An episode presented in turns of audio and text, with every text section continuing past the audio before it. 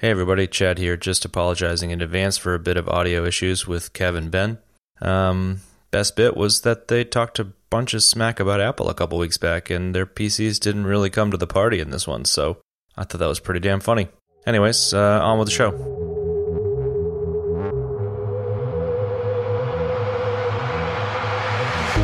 I am the Wolverine.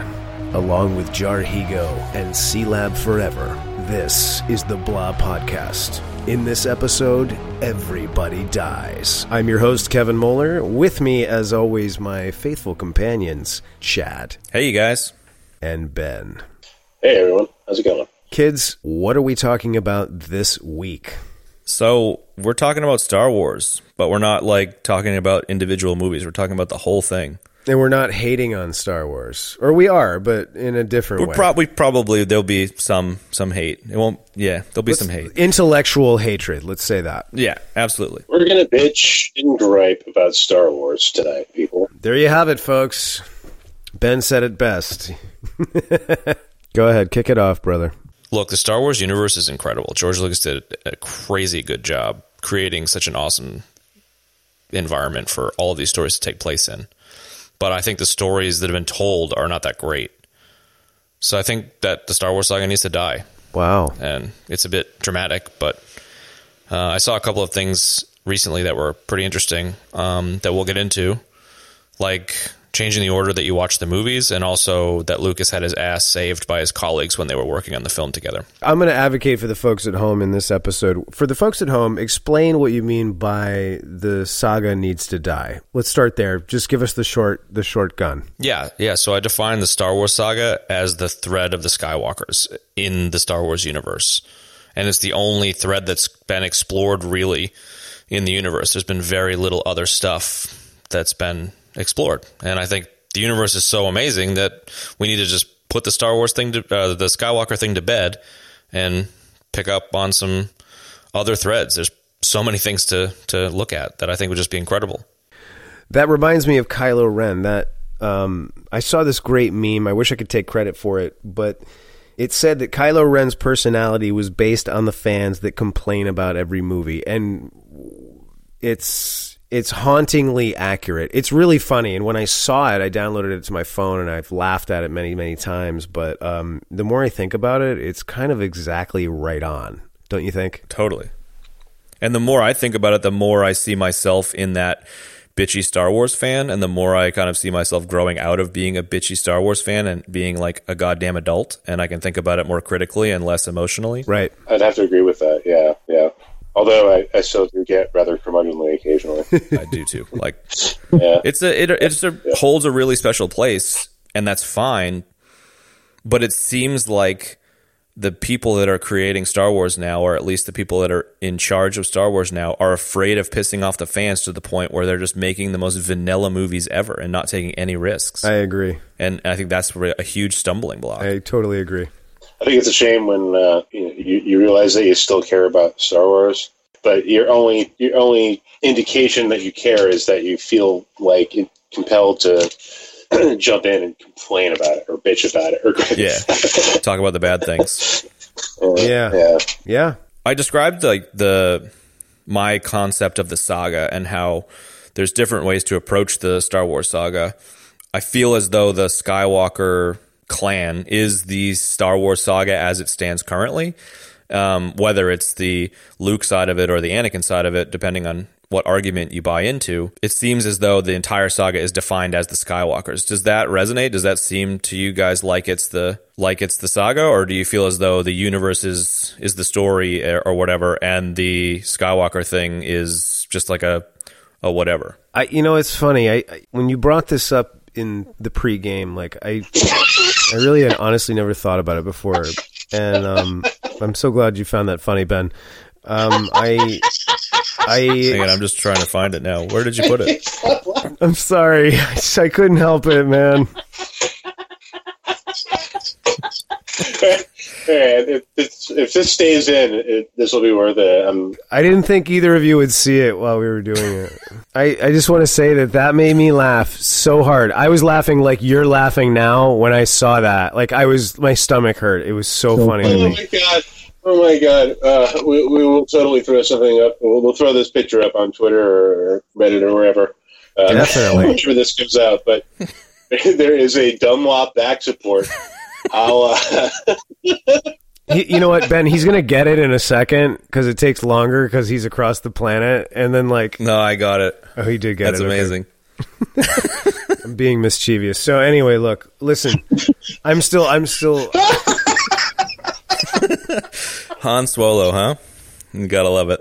so- okay. All right, I'm over it. That's that is really funny. Yeah, but you're not. That's the best part. So, um, Chad, I really never like. Let me just. I'm gonna just keep talking. So, you you know, I never really thought of that until you brought it up to me, and I don't know. You know, I, I here's what I'm thinking right now. The universe, like, part of me just wants to say, you know what, the story is about Luke, but they just dragged it on too long. Like the Luke story, that's what it was about. That's what started the whole thing, and that's fine. But they should have just maybe started moving in another direction a while ago. Because look at all these films, man. It's 2019. All right.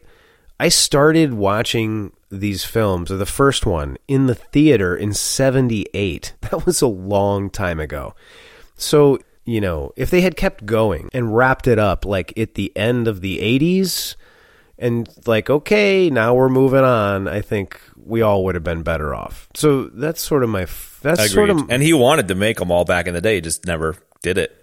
well, I know, and I know that he was sort of constrained, or he wanted to wait until the technology was there to make it look the way he wanted to, and I understand all that stuff, man. And and really, I understand him like going back and changing the ones that he did. Like, Nope. I, I totally get that. I've gone back and remastered. Hard disagree. I- well, you know what? I've gone back and remastered podcasts that I've done, uh, radio dramas that I've done, and it's like this is what I originally wanted. So there's a part of me that can that totally respects that. The the part that doesn't respect it is the fact that so many people just liked it the way it was, and it you know what I mean. So like. He could have done that for himself and just left them th- alone and just had his own copies and watched them and like you know been happy whatever And not you know. made it so that you can't watch the original theatrical cuts even if you want to. Well, that's annoying, and I think yeah, that's really annoying. Uh, really, really annoying, actually. But at any rate, so like that's my that's my first thought about it is is that right there.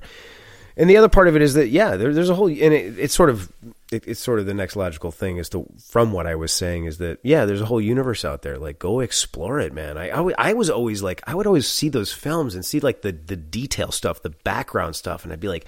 Where is that guy from? Like, what is his story? Like, what is going on here? You know, because those films were so rich in visual detail. Yeah.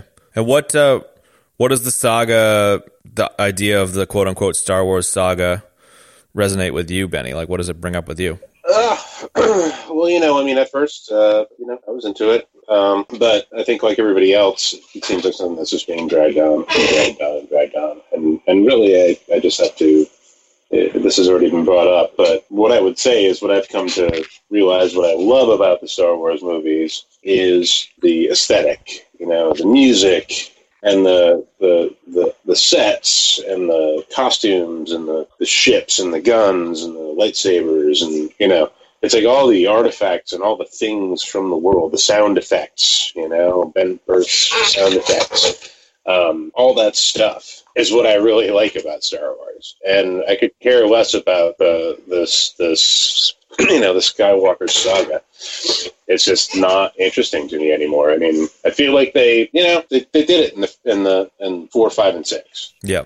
Yeah, And they, they didn't need to add to it afterwards either. agreed. And the story itself is just old. Like those tropes, those those ideas are just they're old. It's as old as dirt. I mean, it's nothing like amazing. It's like Avatar. Like there's nothing amazing about that story. It's everything else that's amazing about Avatar. It's Dances with Wolves. With episodes four, five, and six, you have the middle of a trilogy of trilogies. And what could have happened is the original trilogy is Skywalker. The prequel trilogy is a completely different set of characters set in the universe that sets the stage for the Skywalker thing. So it could even be like like the the prequel trilogy attempts to be a establishment of the empire, but it does a, sh- a piss poor job, and it's too directly generationally connected. I think. So like it Yeah, could have been see it all- like you see it all coming about. Like you know Yeah, what's going to happen. exactly, and then You like, see it coming about. You know that Anakin Skywalker is going to become Darth Vader, and it's just not. It's not as interesting as a, of a story. You already know what's going to happen. It's not like Correct. you don't know what the fuck is going to happen. No, you were all. Everybody was there just to watch like the in between bits, man. We knew what the ending was. Yeah, I mean, I think you, you could uh, you could just go watch like the Clone the animated Clone Wars series, and you would kind of get that effect. You know, like Anakin Skywalker. maybe the Clone is a- Wars as a movie is the original pre, you know, episodes one, two, and three. You know, I don't know. no, maybe even the, just the fact that it's an animated series is a great way to go about it. Sure, It's like different you get medium. To learn a little bit, you get to learn a little bit about Anakin Skywalker, and you get to see him being a Jedi and fighting in the Clone Wars, and you find out that he has a Padawan, and you know you get you get to see Obi Wan Kenobi, you know, young, and like it, it kind of does the same job, but it's way more interesting of a story. You know, you're not talking about Anakin Skywalker becoming Darth Vader. You're talking about Anakin Skywalker being a Jedi in the midst of a war. Yeah, You know, Oh, it's, a, oh, you're it's a talking far about more interesting story. the fact that you know that it's all spoiled means that the theatrical release order versus the episode 1 through 9 order there actually is like a difference in how you watch the thing. And i think i think talking a little bit about the the order that you see the movies is kind of an interesting place to explore how the saga was actually told. Um, i read a blog post by this uber nerd dude who who i have huge respect for the 10000 word tr- treatise he wrote on this, but he he created a thing called the machete order, um, and it's a different way to watch the movies, coming from the perspective of someone who's never seen it before. And so, a super quick explainer is you can watch them in release order, like the years they came out, or you can watch them in episode order. And George Lucas intends for you to watch it in episode order. So starting with episodes one, two, and three of the prequel, and then going on to four, five, and six of the original, what we consider the original trilogy, and so on. Versus, you know, the way we watched it, which is episodes four, five, and six in our childhood, and then the prequels, which, however you feel about it, whatever. And so for us who who watched the original trilogy and then the prequels, we knew all of the stuff that was going to happen. But for someone who has never watched any of them before, if they watch episodes one, two, and three, a lot of the biggest surprises in episodes four, five, and six, like Star Wars, Empire, and Return of the Jedi, get spoiled. Like you learn all of the stuff that is like a holy crap moment. Like you learn that Anakin is Luke's dad. You learn that Luke and Leia are brother and sister in the most like pass just in passing kind of ways so that the whole movie would the whole six movies just kind of don't have any tension and it's just kind of like you're watching a documentary instead of watching a story that has tension and interesting you know twists and turns and so this guy talks about what he calls the machete order which is watching Star Wars and then Empire which then leaves you on a cliffhanger then going back and watching episodes 2 and 3 which kind of establishes the Anakin to Vader thing skipping episode one because it doesn't have a ton of relevance, and the article that we'll link to talks a lot about that. We don't need to get into it. So you've got Star Wars Empire cliffhanger, two and three establish Anakin, and then Return of the Jedi, which is resolving all of the various cliffhangers and threads, and you get minimal spoilers, minimum minimal issue, and it weaves the movies together into a really interesting thing. And I, I just thought it was an interesting approach to to um, watching the movies. And his major argument is that it makes the story about the story of Luke as opposed to the story of Anakin. So I thought that that was an interesting Yeah. way to to to think about it, and I'm curious what you guys think about that it prior- ordering. prioritizes the the prioritizes four, five, and six, um, and Yeah. uses two and three as sort of like a flashback in the middle. Yeah, of exactly, exactly, and it just seemed like a clever way to do it. What it does, both of you are right, but it, it also prioritizes the viewer for the viewing experience, man. Yeah, Like yeah, great point. you're you watch it like that. Like I'm just sitting here thinking about it while you're you're saying it, and it really allows you to get the max amount of information with the minimal amount of spoilage, and then you're happier. It's better storytelling. And who doesn't want to be happy when they're watching a movie? Like that's the whole idea. Is like you want to watch a, a film or a series of films, you want to escape and you want to enjoy it, man. And it's like that's great, bloody brilliant, man. Mm. Actually, And if if Machete Order and if if you buy into the idea of Star Wars, the current Star Wars saga being the story of Luke, now's the time to talk about it because in the last movie, Luke's dead. You know, spoiler alert. But you know, so we don't even need an episode nine because the Star Wars saga is dead. Like it's over. Luke's story's been told. It's done. We can move on. And it, I get a I get a funny feeling, especially now that Carrie Fisher is dead. Unfortunately, that the next movie is probably just going to be set up for the ongoing universe, and it's probably going to be very much re- repetitious, uh, uh, very much a repetition of everything else we've already seen, and probably will be similarly just vanilla. It probably will, but I hope it won't be. I do too. I really do too. Yeah. But what else can it be other than just tying up all the threads and saying, "Here's all the new people that'll do the same thing with different faces"? It was clearly supposed to be Leia's movie, right? I mean, I I think so. Yeah. they they set it up to be Leia's movie, and you know, tragically, uh, Carrie Fisher died. It's such a shame, man. I, I reckon Yeah, it's terrible. like nothing. It's so silly to say that it's a shame she died because I want to see her in a movie. Like it's a shame she died because she died, but the loss to the Star Wars universe because she is the strong, you know, one of the strongest, if not the strongest character and and hero in the film is just such a tragedy from a filmmaking perspective. Like obviously the fact she died is Yeah. horrible, but Yeah, absolutely. And Yeah, I wanted, I to, I, I kind of wanted to see that movie. You know, yeah, hundred percent. and You I, I feel like now they I had to change that. that you know? Second here, guys. There, there. I, I. It's important to point this out. Like, eh, we're gonna just go outside of Star Wars for one second. Her mother, Debbie Reynolds, was an icon of American film and acting, and she died the next day. Yeah, it's it's crazy. So we didn't lose. We didn't lose just one. We lost two. Fantastic. Yeah, it's such a tragedy, man. I think you're right, Ben. I think that your view that the movie was going to be Leia's movie was spot on.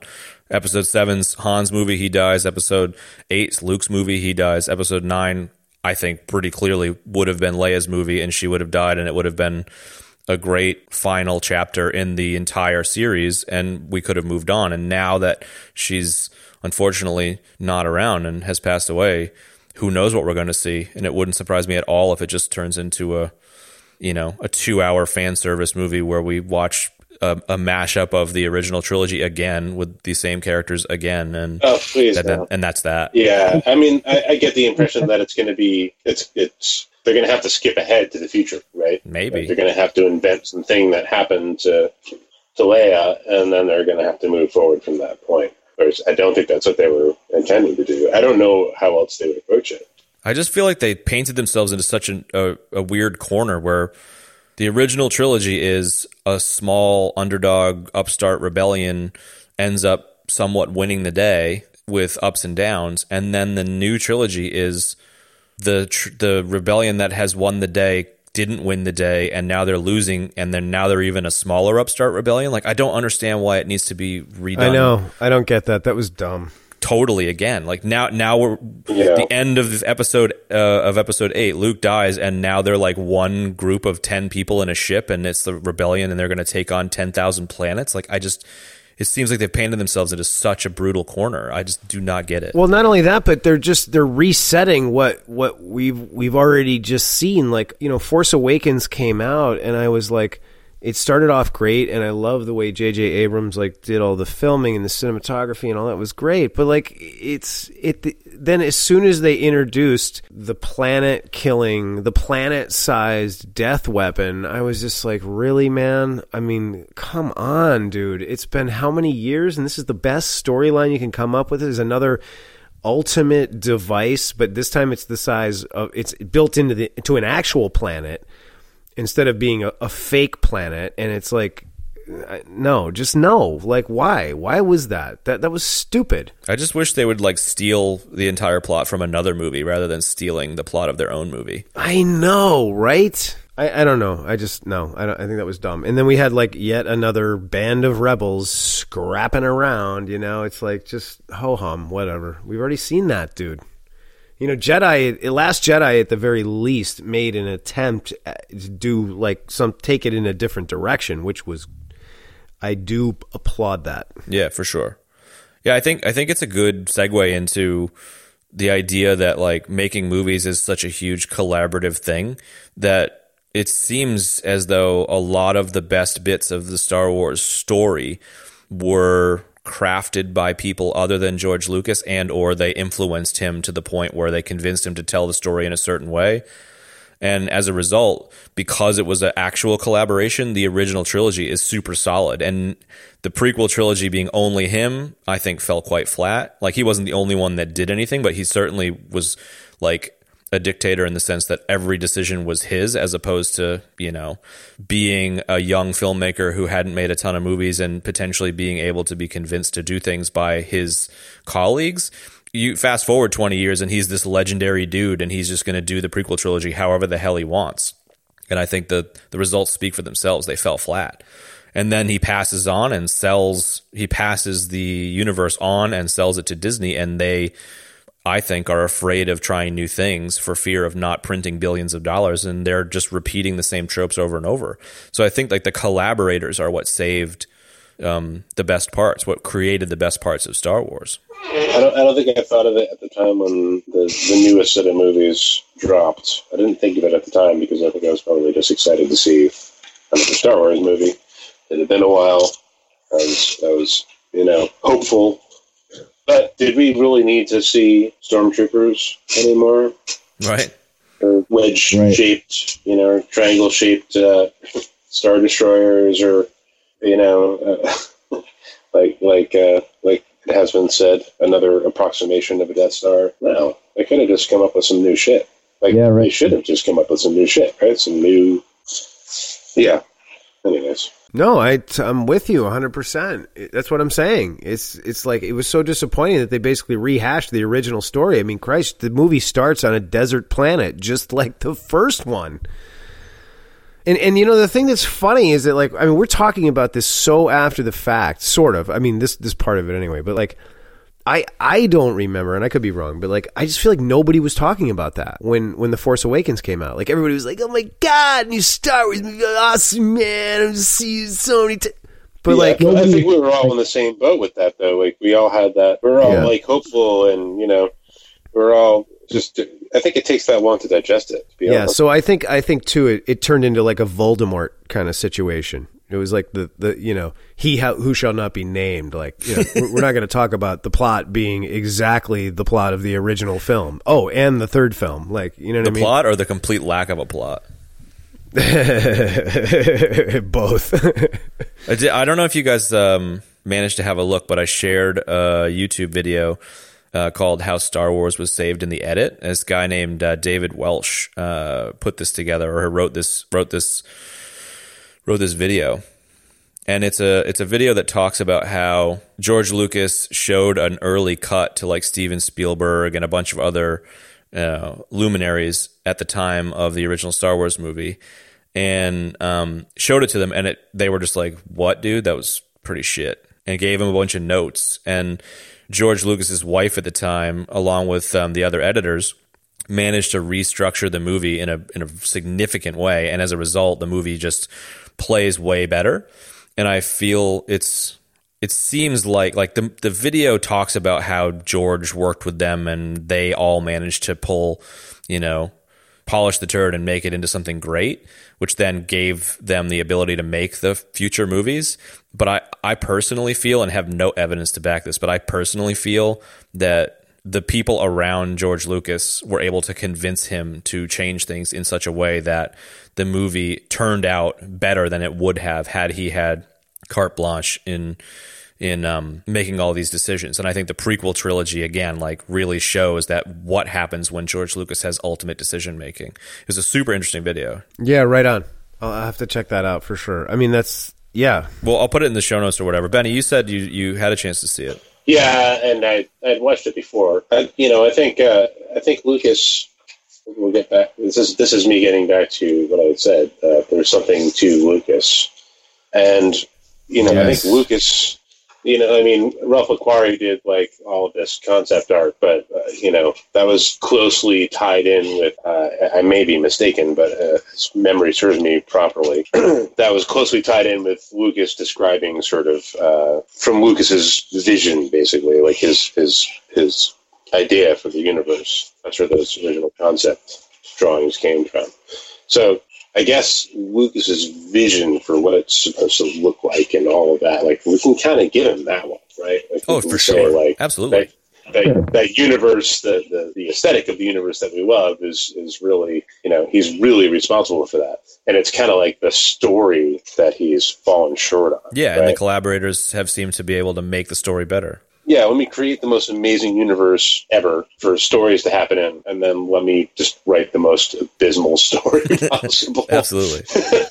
to focus on and take place, and it's it's like just get get away from that fucking story. You know, let's let's go to the cantina and see what that dude with the crazy bug eyes is up to. You know, like what what is his life like? Well, remember the remember the comparison I drew la- when we were talking about this before, Ben. Like how you know when you take a look at Star Trek, like from the original series, Next Gen, DS Nine, Enterprise, Voyager, the whole thing, man. It's like the writing. The writing was so good, man. Yeah. You know, it was always amazing, and it, it it's not that good writing makes you know is the end all be all, but you need other parts of the of of the process to be good. But it, it's very important. It's the foundation, probably of you know what makes good s- storytelling. Certainly in a visual medium. You know what I mean? Absolutely. I think that the ability of George Lucas to create a universe as a visionary is is evident, and his collaboration with Ralph McQuarrie and all the other people that helped you know bring it to life is a great point, Ben. And I I I totally agree that he he's a visionary, has been able to create something incredible, and I also agree that it seems pretty damn clear that he's a bad storyteller. Like it's okay that he's not good at telling stories. It's totally okay. He Oh, that's fine. That's maybe fine. he's a good director maybe he's a good creator and a visionary but he was lucky enough to surround himself with people that are good at storytelling and they were super um, I, I am so thankful that they were able to convince him to tell the story in a different way which resulted in a better movie yeah. because the prequel trilogy is just the most boring goddamn thing in the world Well, certainly it, it certainly is the way we saw it. Like I'm, I'm sort of playing to what you're talking about about the machete order. Like, yeah, it was because we saw it the way we saw it Yeah. in theaters. But if you watch it in theatrical order, it's just if if if I had never watched Star Wars before, now in 2019 or even even when I was like 18, 19 years old, if you had showed me episode 1, 2 and 3, I probably wouldn't have watched episodes 4, 5 and 6 because episodes 1, 2 and 3 is kind of like, yeah, it's all right. It's like a whatever sci-fi True. series. It's kind of like point, you watch season 1 of some sci-fi show on the Sci-Fi channel and then you stop watching the rest of the seasons cuz you didn't really dig it. Yeah. Do you know what I mean? Like Absolutely, I do know what you mean. Yes, I'm totally with you. I don't know. I, I just thought it was interesting to, to switch the order up. I think uh, so. I remember Empire really well, Oh my god, right? so My good. parents took me to see A New Hope when I was like four years old, and I remember the characters, and I remember the, the universe, and the you know, I, I remembered like all the stuff, but I didn't really grasp what the story was about at four. Yeah. I don't think Same here. it wasn't until later that I finally actually rewatched A New Hope, which you know, which is great. But it's like my first two movies really were Empire and Return of the Jedi. Same. And I, you know, I kind of uh, went back and like a buddy of mine had like the, you know, HBO at the time or whatever, and, and A New Hope was on, and I was like, oh, all right, you know, now I get it. And then it was just years and years, and then the other stuff came out. And I kind of had a similar thing with the with the new movies. I liked them at first, and at first I was just happy to see something and hopeful, and then Those hopes were dashed. more and more And then the disappointment set in, Ben, Ben, and then your life was ruined. I mean, right? Yeah, yeah, life's over. no, no, it wasn't ruined, but I'm kidding. I, I remember that I, I went to see a fan, the Phantom Menace and I fell asleep. Yeah, there you go. Enough said. I was like, Yeah. kind of like woke up at the end and I was like, oh, yeah. I think And was and what needs to be said out loud is that one of the largest sci-fi fans that I've ever met in my life fell asleep. Yeah. Wow. You're right. Like if a massive sci-fi fan falls asleep in a movie, it says something about that movie. Like I'll watch the crappiest sci-fi movie and make it all the way through and won't fall asleep. at the time, I thought like, True. at the time, I thought like, you know, I don't know, like I was just having a nostalgia overload and I was feeling so cozy and happy and comfy that I had fallen asleep. Um, right. Right. but- right. You know, come to realize all these years later that it was just not entertaining at all. and you weren't missing anything. Yeah. I mean, honestly, man, if you take out the, um, I mean, I, I'm sure other people will have a different opinion about this, but if you just take Jar Jar out of the first film, Phantom Menace, it's it's it's really good, man. Li- Liam Neeson, He's really good. He he uh, he lends a lot to that man. Mm. I need to watch episode one again. It's been 15 plus years just because I hated it. So that's one of the key points in that machete order blog post is that removing episode one, not because he hates it, but removing it just because it doesn't push the Skywalker story forward, the Luke Skywalker story forward. Um, has the added benefit of completely cutting Jar Jar, and Jar Jar Binks is only in like two or three minutes of the second film, so it like succeeds in just cutting him out completely, which is just like okay, I'll take that as a bonus because I think that the Jar Jar Jar Jar as a character is the best possible example of how merchandising just destroyed modern cinema in the sense that like from what i understand lucas wasn't in the directors guild and they wanted him to be in the directors guild and he said not fuck off. And as a result they blacklisted him and he went out and made Star Wars and released it and because of the toys he was able to make so much money that he could fund the other Star Wars movies I could be misremembering but just Pretty much. in a nutshell No, that's right. That's exactly right. but as a result of that success, he was able to finance everything, and that's great. But then relying on merchandising and writing in characters for two year old kids to giggle about in a film in the later trilogies and later movies, I think has taken what was a great thing and financed the original trilogy and just like blew it and just overdid it. I agree. Let me just back up what I just said. I I said I agree with you. You're exactly right. The way I understood that story is that nobody was interested in the film and nobody was interested in owning a piece of the film. And because he had all of the rights to it, he got all of all of the money from you know the the film grossed or whatever the film netted and and then the toy sales as well and that's why he was able to finance his entire empire And that's fantastic that he was able to finance the rest of the original trilogy on that. It's just that falling into that same trap was just a it was a big trap that they fell into and it the Jar Jar kind of toy bullshit took so much away from the prequel trilogy. It just skewed the reason they were making it. They weren't making it to tell a story. They were making it to sell toys, sell McDonald's Happy Meals. Right. And there's also like an annoying sort of formulaic thing that started to happen with all of the films, even Rogue One, which was like, in my opinion, in my opinion, it goes the first three, then Rogue One, and that's it. You know, like. So Solo had some Solo had some good elements. Ben and I agreed on that last. We were talking the other day, whatever. And but those are the four films, right? I have a quick thought to, to throw in about episodes one, two, and three. It is a three part origin story, and just not a very interesting origin story. If you've already seen four, five, and six, you know it. So they could have like they could have just made episode th- three have hmm. some like flashbacks to the rest of it, and it would have been fine. You know, like uh, Ewan McGregor as Obi Wan Kenobi was outstanding. I thought. I thought he was Yakisoba, great. I thought he man. was really uh, channeling Alec Guinness in a way, and and doing doing him a service. Very much like Karl Urban did with um, what's it with McCoy? Yeah. Coy, totally. Oh, totally. Oh my yeah. god. Oh my god. Yeah, absolutely. So that that really stuck out to me. But um, you know, there were, there were a lot of really great players in in uh, in those movies in the in the first in the I keep calling them the first three, but we don't want to call them the first three, right? We'll call them episode one, two, and three.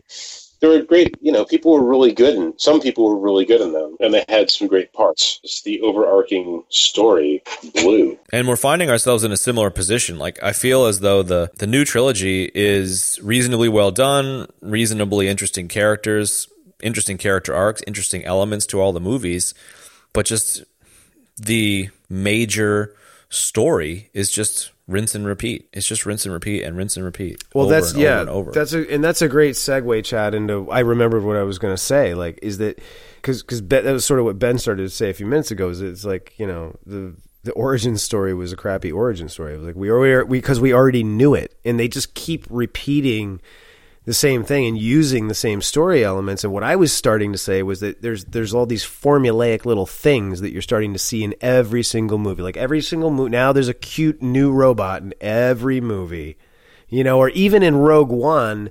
You had K2SO, who was awesome, arguably stole the show. Alan Tudyk is an amazing actor, um, and he Oh, also man. played. Uh, he also played Sonny in iRobot. Ben, you know that, and um, you know, But but that's the sort of thing. There's always like a cute robot, and then there's some cute little cuddly creature somewhere, like those little penguin creatures in Last Jedi. You know, I mean, just it's just like enough already, man. You know. I mean, the don't droid know. in the It's- latest uh, Solo Star Wars Solo movie was named L three three seven. Like fucking gamer leet speak. Like seriously, do we really need to have all this cheesy Easter egg bullshit? How did I not notice that? And who was that? Was that um? That was uh, that the- Brienne of Tarth, whatever, wasn't it? Right, who also played Captain Phasma. uh, Phasma, who was a great character. I think a Phasma movie would be interesting. I feel like a lot of like the B-roll characters would make great movies. You know, like everyone's always salivated over a Boba Fett movie, which got shit canned. I know, which never materialized.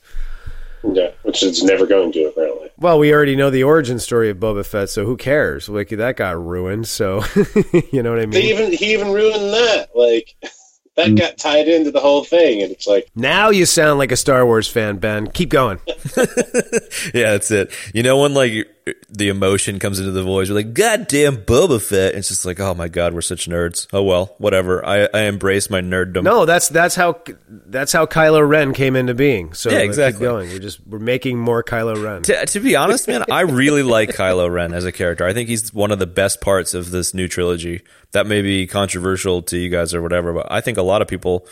There's like a, a faction of people that like the Kylo Ren whingy teenage angstiness, and then a lot of people that don't like it in the thing. And I, I personally am a fan of the fact that he's a bitchy teenager. I think a bitchy teenager that turns to the dark side is an interesting exploration of like the dark side and, and whatnot. I think he's a great foil to Rey's Zen Buddhist monk desert scavenger thing.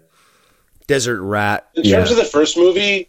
Yes, in terms of the second movie, I don't know. Like his character becomes more and more confusing to me. His motivations are sort of they don't make sense to me. Like I don't know, I don't get why he is who he is and why he's doing what he's doing. That doesn't make any sense to me. I hope they resolve that in the third movie. One of the things I appreciated, well, one of the opportunities I saw in in episode 8 uh, Last Jedi was that Rey almost flipped to the dark side and or Kylo almost flipped to the light side. So like there would have been an interesting opportunity there for the director or storytellers to at that point have them swap, have Rey go dark and have Kylo go light, and then a protagonist and antagonist totally flip, and it would completely flip the story on its head. It would be a whole new thing. You know, it, it could have been an interesting thing to play around with. And like we were talking about um, Blade Runner 2049 and how it was uh it was taking the original Blade Runner and flipping it on its, on its head, where the good guy was the bad guy, and the you know all of the stuff that was flipped around in that movie, and it worked really well. It could wor- also work really well in Star Wars. It could have totally changed this this trilogy. Hey man, I, I would be I'd be willing to. They could try anything really, At this stage, anything goes. other Yeah, than what they're doing now. just try something. Yeah, yeah, no, I'm with it. But I think that's that is what Last Jedi was exploring. That's what Luke was saying. He's like, this whole thing needs to die. It's like good, bad, whatever. Jedi, Sith, like Sure, and they painted themselves into a corner with this. The rebellion is back to square one again, as opposed to saying this should all die, Jedi, Sith, da da da da da, and then Rey goes dark and Kylo goes light. Like it would have given them so much more opportunity to explore new space. No pun intended. But instead, they're like painted into a corner where it's rebellion all over again. pew pew, brother, pew pew. pew. Ew. So do you think that like my comment about the hunch that I have that Lucas doesn't understand how bad of a storyteller he is and how other people were able to convince him to change things up was how the good parts of the good movies were made because the fact that different people directed Empire and Jedi I think saved the hell out of that trilogy. I think I think there's something to that for sure. I, I for one always thought that you know like when when the Disney takeover was announced, I was like, all right, yes, here it is. Now we're gonna get some really good movies. You know, they're gonna get some people. Oh man, they got you know they got J.J. Abrams. Fuck, it's gonna be amazing. Um, I was psyched because it was finally out of Lucas's hands. You know, Well, plus you saw what he did on Star Wars, Star Trek. I mean, my God, He did a great job rebooting Star Trek. amazing. tremendous, tremendous. And it's a shame that those movies are, are done now. Like, And so you were excited about Disney picking it up, and then what? What are you? What's your take on it now? What's the result? I was I wasn't as excited about Disney picking it up as I was the franchise, uh, Lucas being done with the franchise. You know, Being in different hands. yeah, yeah. Because I was like, all right, well, this is is a chance for things to change. You know, Okay, so it's in different hands now. How do you feel about it? uh, well, they're not doing with it what I would hope they would do with it. I've heard that I've heard that they have been specifically instructed to not stray from Lucas's look and feel and story. I've I've read or heard that the people in charge of of the decision making at Disney, potentially Kathleen Kennedy and or other people, have said that it has to have the same look and feel because they're afraid of a different look and feel not making as much money or whatever. Well, I'm, but they should keep the look and feel. That's exactly what you were talking about at the beginning of the episode. Sure, that's true, but the story doesn't need to be the same. But I'd hope there be edgier and different stories going on. Uh, So you're right. Again, the writing, dude. The writing. Like the, the you were saying in the beginning, Chad. Like it's it's the the universe that was created and the look of it and all of that. It was rich. It was great. It was textured visually. All that. Like that's what's great about it. What needs to change? The writing. That's what we've agreed. You know what I mean? Like I think that's sort of like the two things that leap out at me about this whole uh, hour long yammer that we've just done about this. You know what I mean? Like those two things. Yeah, I mean, for me, the creation of the universe is impressive, and Benny made the great point of it being the look and feel is kind of what makes the universe great. It wouldn't surprise me if we looked into the IMDb's of all the various writers and producers of the latest trilogy if they've written great things. So it might not even be that they're not good writers. It might just be that the decision makers, whoever they may be, aren't allowing good writers to write new and or innovative stuff. They're being told to write the same shit. They're being it's like take the original and just do it again. Agreed. No, that's to- I guarantee you that's a humongous part of it, man. They're they're just there's too many there's too many people interfering, and whenever you have that, it's this, that classic old, you know, that cliche of you know too many chiefs, not enough Indians, man. It's like it's so true. yeah, too many cooks it's in the kitchen. exactly true. Too many cooks in the kitchen. Even better one. It's very true. I, I think that's why Rogue One is is good because it, it Yeah. fell It's a great self-contained prequel, and it's a great movie in and of itself. It's a complete story. It's all of that. It's It great. was supposed to have been a total shit show. I, I don't follow any of the news or trailers or stuff because I like going in clean. they had to reshoot the fuck out of it, right? They had to like reshoot the hell out of it. Yeah, I've heard it was the complete debacle, but the fact that they turned out what they turned out is super impressive to me. And maybe that fluke, maybe the fact that it was a shit show and they had to redo it made it a good movie. Maybe it's like the Star Wars needing to be recut, but that you know, I want to go rewatch it right now. In fact, I think I might. let's just put it on as like another track on the podcast and we'll just sit and listen to it. No, I mean seriously. I'm I'm leaving to go wa- rewatch it right now. I'm going to get off. Yeah. All right. Calls on. Calls done. See you later. So, what about like what we would like to see done? We've spent the last hour talking about the various ups and downs eh, and described the saga as one big thing instead of a bunch of different movies. So, where would we want to see this go? Like, okay, cool. You're given the keys to the castle. What are you going to do with it? I already. I think we've already answered that question as well. Yeah. Yeah, the answer is is I think I just said it. It's it's that the the universe that was created was great. The question is the answer almost. Like the writing needs to be good. We just need, people need to write different stories. Other people need to let them write those stories, and then those same people that are letting them write those stories need to let other people make those stories become a visual reality. That's it. So what they need to do is they need to not be afraid to do it on television either. That's the other thing. Yeah. There's so much opportunity. There's yeah, yeah. What why not have like one of those like like a hammerhead, you know? Yeah, totally, man. Or what about those crazy bounty hunters, man? Yeah. Yeah, dude. A bounty hunter series. No, like the ones from S- Empire, you know? Like I was always like what do they do in their spare time? Yeah. yeah, yeah. The guy with like the, the diaper on his head. yeah, exactly. And the guy that looked like he had a helmet that looked like a fly, like, you know, that was So Dengar or something like that. That dude. Right, exactly. I think they should do a whole musical series with uh, with uh, from Solo and the in the barge with the, the little the little squid dude and the oh, the singer. aquarium and, the, and the singer. Yeah, the two singers. They should do a whole thing with them. Yeah, there you go. the rise and fall of the performers. they do like the Edith Piaf thing where they become like a heroin addict or whatever, and it's just oh, Right, it's just brutal. I just I, I love the little squid dude. I said something that I don't think either of you guys heard is that they need to stop being afraid to, to venture into TV to do it. Like they they doing doing Clone Wars was brave and great and going into animation, but they should they should be doing something on TV like Marvel's doing, like with Daredevil and Jessica Jones and all that. It's like, come on, man.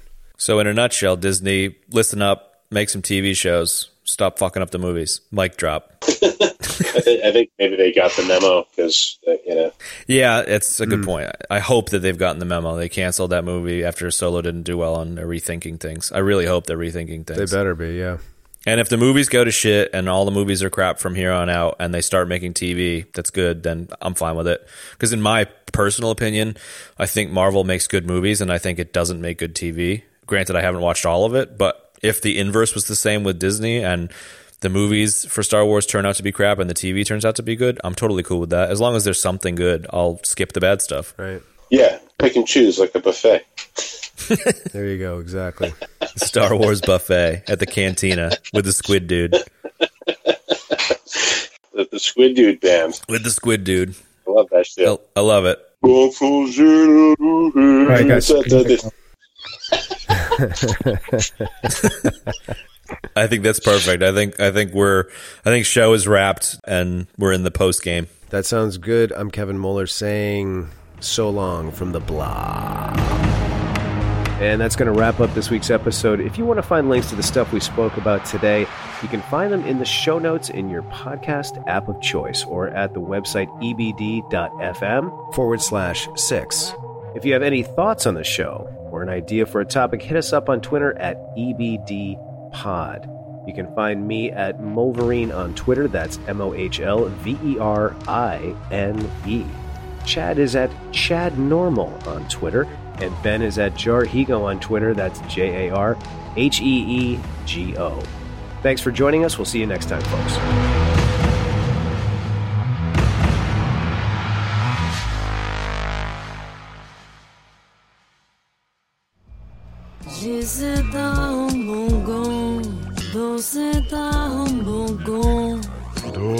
I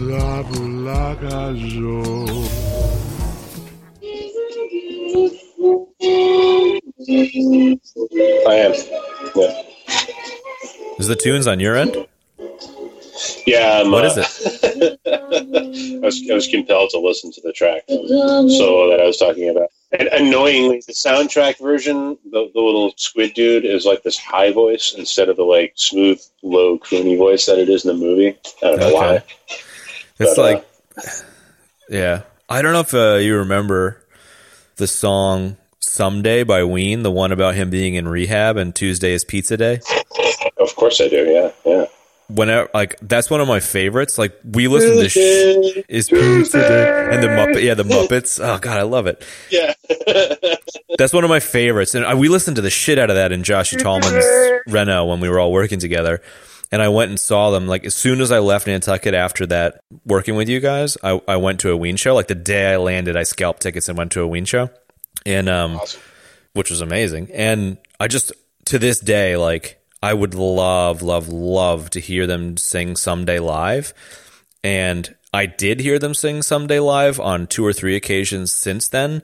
And he, Gene Ween, clearly doesn't like the song or is ashamed of the subject matter because he sings it in a fucked up voice and it just ruins the fucking song. So I would love to hear him sing it in the original like way because my favorite thing about that song is him having emotion behind like what I perceive as like the rehab kind of needing to pick his life back up. And when he sings it, he sings it like someday, uh," and you're just like, dude, you're ruining the best song you've ever fucking made.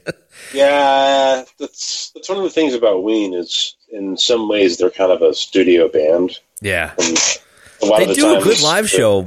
The material doesn't translate live, and they try to they try to figure out a different way to do it. Sometimes it just doesn't work, you know. But I get what you're saying. I've been to a lot of Ween shows. Like I've been to I think twelve Ween shows, and like three or four of them have been just mind blowing. So I, I think it it is like a one in four shows is good, and the other three are just kind of them jerking off over their guitar solos and stuff. Yeah, no, I think I think they're great. Like I, I've seen them once live, and I thought they were amazing. Which show did you go to? But Was it the vineyard one? uh, I went I went to see them in Vermont. Um, Was it the Halloween uh, show we all went uh, to? I think so. Yes, yeah, it was the Halloween show, right? Yeah, the Burlington Halloween Yeah. show. Yeah, that was a Yeah. great show. Yeah, it was a really good show. I think they're great. Um, I love I love Ween, but but I'll stick by what I said previously. They are kind of a studio band, and sometimes sometimes their songs don't translate the same way live. You know, uh, even like Voodoo Lady, which everybody loves live, and I think they, they did a, a good job of doing something that works live. You know, but it doesn't sound like the studio version of it at all. it's a very different. It's a very different kind of thing, but it's a good version. You know, it's a good different version, and and you know i think the someday thing is is uh, you know just like whatever they're trying to do with it live isn't working Yeah, for sure. I've heard I've heard that um I've heard that Dean hates doing live shows or hates the way that Gene does live shows and therefore the only way that he agrees to do the live shows if he is the only person that chooses the set lists. So I think they had a tiff where Gene would always pick like his ballad songs, you know, like you know Argus or you know If You Could Save Yourself, all these ballady stuff, which I love. I think they're some of the best songs. But Dean Yeah, fucking hates playing them, and so the only way he would agree to keep doing the tour shit was just like I get to choose the fucking play. I get to choose the set list, and it's always like you know, let me lick your pussy and like all this like shit that he you know put the coke on my dick has like a twenty minute solo in and stuff. yeah But yeah I don't know. yeah Ween's a weird one, right because they have they have some really like really like heartfelt stuff Oh, like some some of it is really just so amazing. like just breaks your heart like it's so amazing and then yeah and then they'll play put the coke on my dick and you're They like booze me up and get me high, and you're like, all right, yep, put the coke on my dick Yeah. exactly. yeah all right like yeah. I- but I mean, you know, I still I still appreciate that stuff because it's just so over the top. Oh yeah, wash my and- balls with a warm red rag. Like fuck, there's so much ridiculousness. Oh yeah, I mean, uh, listen, as silly as the country album is, It's so fucking it's- good. is it? 12, 12 country greatest Golden hits. golden It's one of the country hits. country albums. Yeah, it's one of the best ones. It's one of the best country albums Oh, ever made. fucking so good. You know, it's done with such, despite the fact that it's completely ridiculous. It's done with love. the, the caliber of musicians they got, national musicians they got to play with them for that is sort of an indicator of how seriously they took it. Yeah, for know? sure. Despite for the fact that it's completely ridiculous, like they really took it seriously, and it's a great album. This may be sacrilegious, but because of how little uh, little experience I have with metal, but what I've heard is that the excuse me, Metalocalypse album back in the day from that show is widely considered to be one of the better metal albums ever too, and it's it seems like a similar kind of thing where it's like silly as fuck but just super good. yeah, yeah. Well, that's you know, I think that's the marriage of uh, is it Brendon Smalls? I love Brendon Smalls, man. Fuck. Brendon Smalls being Home movies. An extremely talented musician and trying to do a project that blends his his his like really you know like he's obviously a really dedicated musician.